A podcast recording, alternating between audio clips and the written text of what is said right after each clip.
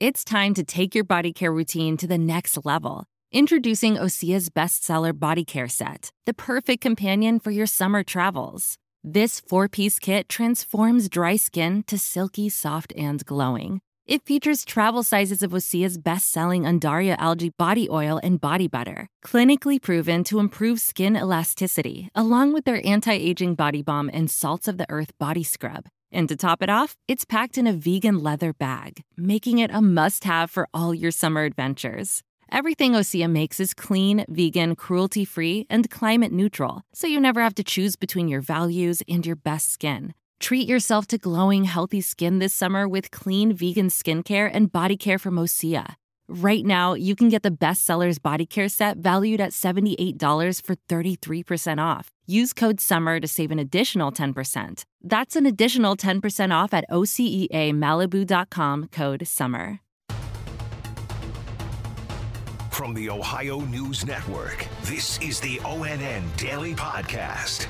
It is Friday, April 16th, 2021. From the Ohio News Network, I'm Daniel Barnett.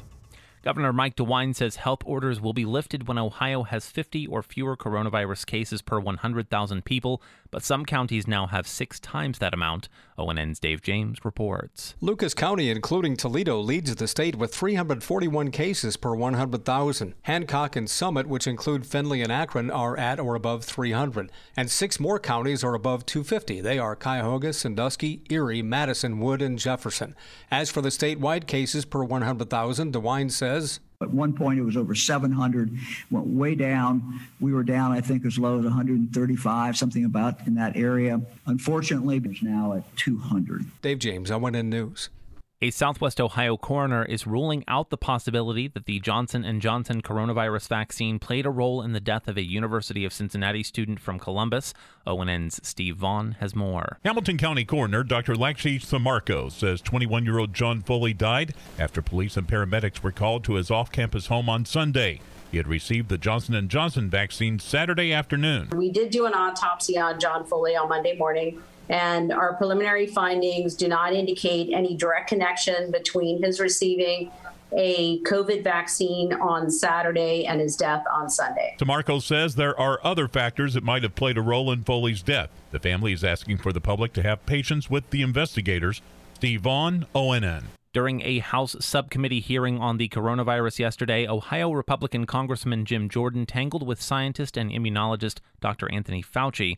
ONN's Dave James has the story. For six minutes, Jordan from Urbana pressed Fauci on when life will return to normal. You're making this a personal thing, and it isn't. It's not a personal thing. No, you are. That is exactly what you're doing. No, your recommendations carry a lot of weight, Dr. Fauci. We just had the, the chair of yeah. the Financial Services Committee said she loves you and you're the greatest greatest thing in the world. Will the gentleman yield? No, it's my. It's my now, can I answer the question, please? After Jordan's time expired, Democrat Maxine Waters of California weighed in. You need to respect the chair and shut your mouth. Dave James, ONN News. Ohio's major cities have all had officer involved shootings in recent days or weeks. January Keaton takes a statewide look. There have been 180 shootings that involved police officers in Ohio since 2015, and that's according to a study released by the Washington Post. This averages to about 30 shootings per year by police officers. Now, young men are more involved in police shootings, with 95% of all people shot by police being male. Of course, many police shootings are justified because they have to make sure that they maintain the safety of the public and themselves. On Cleveland's East Side, January Keaton. The Justice Department says Ohio ranks sixth in the country when it comes to federal indictments connected to the January 6th breach of the U.S. Capitol. The Cincinnati Enquirer reports that today marks 100 days since a massive crowd descended on the building where lawmakers were attempting to certify Joe Biden as the winner of the 2020 presidential election. Since then, 20 Ohioans have been arrested on federal charges related to that infiltration. Among those arrested, four are associated with an extremist group called the Oath Keepers. At least five photographs photographed or filmed themselves during or after the breach. One is charged with assaulting a police officer. Ten Democratic senators, including Sherrod Brown of Ohio, are urging President Joe Biden to back India and South Africa's appeal to the World Trade Organization to temporarily relax intellectual property rules so coronavirus vaccines can be manufactured by nations that are struggling to inoculate their populations. Karina Nova reports. Brown and the others wrote in a letter delivered to the White House last night that Biden should prioritize people over pharmaceutical company profits and support the temporary waiver of the rules. A waiver could pave the way for generic or other manufacturers to make more vaccines. More than 100 nations support a temporary waiver. The Biden administration has said it's studying the issue. Karina Nova, ONN News. A two day human trafficking sting staged this week at hotels across central Ohio resulted in nearly 100 arrests. The state attorney general's office says the sting also marked the first time that people trying to buy sex were charged with engaging in prostitution under a new law that took effect on Monday. Authorities said 93 people were arrested during the Operation 614 sting staged Wednesday and Thursday in Columbus and its surrounding suburbs. Those arrested included a registered sex offender on parole and those seeking sex with juveniles. The sting was also an effort to help identify and help human trafficking victims. A Cincinnati city councilman has been indicted on a tampering with records charge for allegedly deleting text messages related to an ongoing investigation. A Hamilton County grand jury handed down the indictment against Wendell Young on Wednesday. The 75 year old Democrat could face up to three years in prison if he's convicted. The Cincinnati Enquirer reports the charge stems from an investigation related to Mayor John Cranley's efforts to fire then city manager Harry Black in March 2018.